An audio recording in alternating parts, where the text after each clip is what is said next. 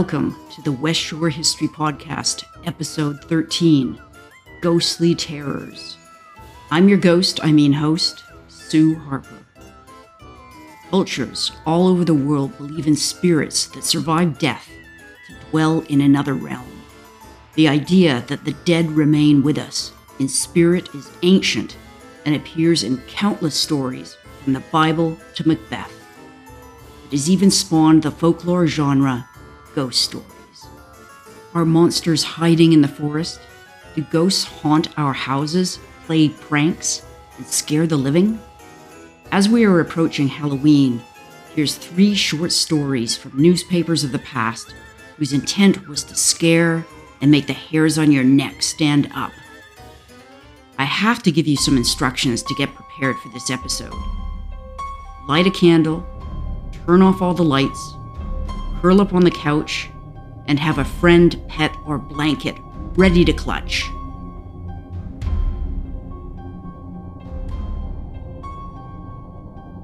Imagine being deep inside an old-growth forest, alone, with just a compass to guide you as you listen to the tale of the Tsimoqui from 1853. As I walked a little outside of Victoria, I met an Indian along a trail, and understanding the language, he commenced telling me a story of hobgoblins and ghosts. After a time, he asked if I had heard of the Tsimoqui.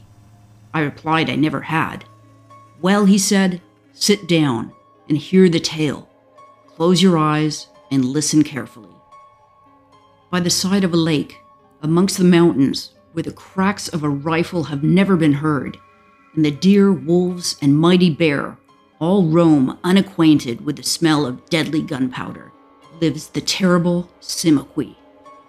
From these mountains, the daring hunter who ventures to pursue game seldom returns to tell the tale of his wanderings. No berries in the whole world are so large, or so sweet, or so nourishing as the berries in Tsimoqui country, yet who dares gather them besides their terrible owners? The Tsimoqui are tall, strong, athletic, with heavy black whiskers and matted hair. They are totally without knee or elbow joints and depend upon staffs to assist them in rising or sitting down. They leap with the aid of their staffs to a great distance, like the deer, whose widespread antlers would seem to be a hindrance. The Tsimoqui never miscalculates the distance he has to spring, or the space to which he has to leap. They are agile, quiet, quick, and deadly. Their eyes are large and red and shine like a torch. His teeth are black, and his hands and feet are webbed like waterfowl. They have canoes and hunt with bows and arrows made from the bones of the dead. Every Tsimoqui is provided with two torches. That is his eyes. If a fire is needed, dry sticks or matches are not needed. His eyes start the wood into a blaze. If his hands are cold, he raises them to the level of his torches and warms them.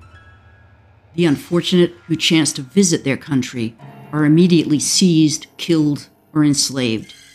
Their ultimate fates are unknown. Are there any Tsimoqui today?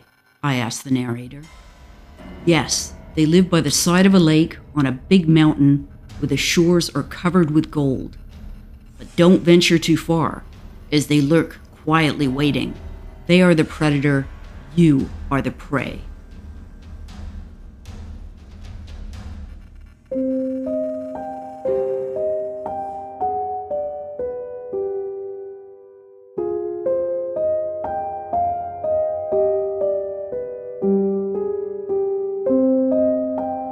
The next tale is from 1883, entitled All Alone. When a house is alone by itself, persons may believe that it behaves as it does when there are people in it. This is a delusion. If you are alone in the midnight hour, its true disposition will reveal itself. To catch it, pretend to retire or put out the gas lamp and go upstairs. Afterwards, come down softly into the empty parlor and seat yourself. No sooner you will hear a cheep, cheep, cheep along the top of the room, a small but persistent sound. As you sit, You now become quite sure there is someone coming down the stairs. What folly! There is no one to come down. But there, no! It's in the kitchen stairs. Somebody is coming up. You grab the poker and stand with your back against the wall. Nobody comes up. Finally, you decide you are a goose. Put the poker down, get a magazine, and try to read. There! That's the door. You heard the latch turn. You run to the back door, unlock it, and unbolt it, and peep out. But as you linger, the door gives a click that makes you jump. By daylight, neither lock nor stairs make any noises unless they are touched or trodden on.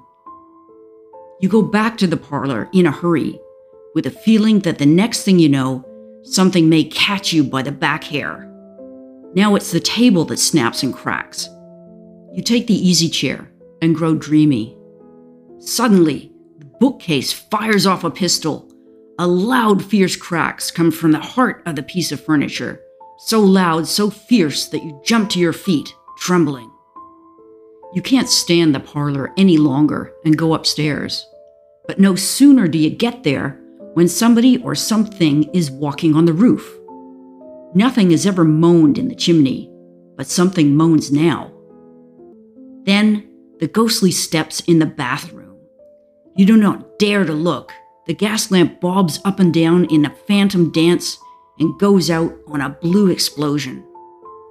The blinds shake as if a hand clutched them, and finally a doleful cat begins to moan in the cellar. But you don't have a cat. You sit with a blanket over your head, shivering, and believe in the old ghosts. You have found out how a house behaves when it's alone.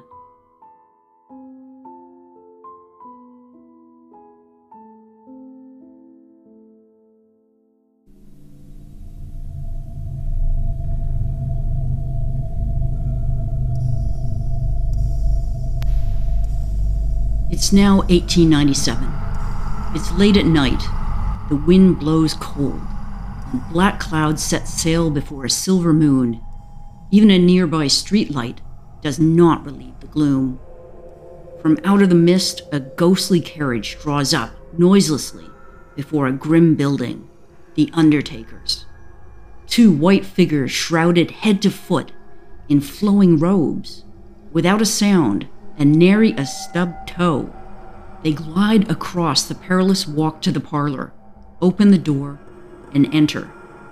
To quote the fascinating record, evidently these forms were weary of this world, for they had no sooner entered the store than they asked to be buried. They hung around these visitants, a strong aroma, and by its scent the young man in the establishment knew that he was in the presence of spirits, apparently wry. With dedication, the unsympathetic apprentice rudely refused interment, at which one spirit became insistent, stretching himself at full length in a coffin and begging to be buried. Just then, the good proprietor appeared, and the unearthly visitors turned to him. Alas, he had to decline also, saying that his hands were tied by red tape, no burial certificate, no burial. Not only that, but he ordered the hapless souls out and contacted the police. He stated ghost stories were all well to read about, but he had no use for any spirits at his place. The police, equally lacking in respect for the dead, found one spirit, minus his shroud, consoling himself at a nearby bar. Charged with being drunk in a public place, he failed to appear at the mortal bar of justice.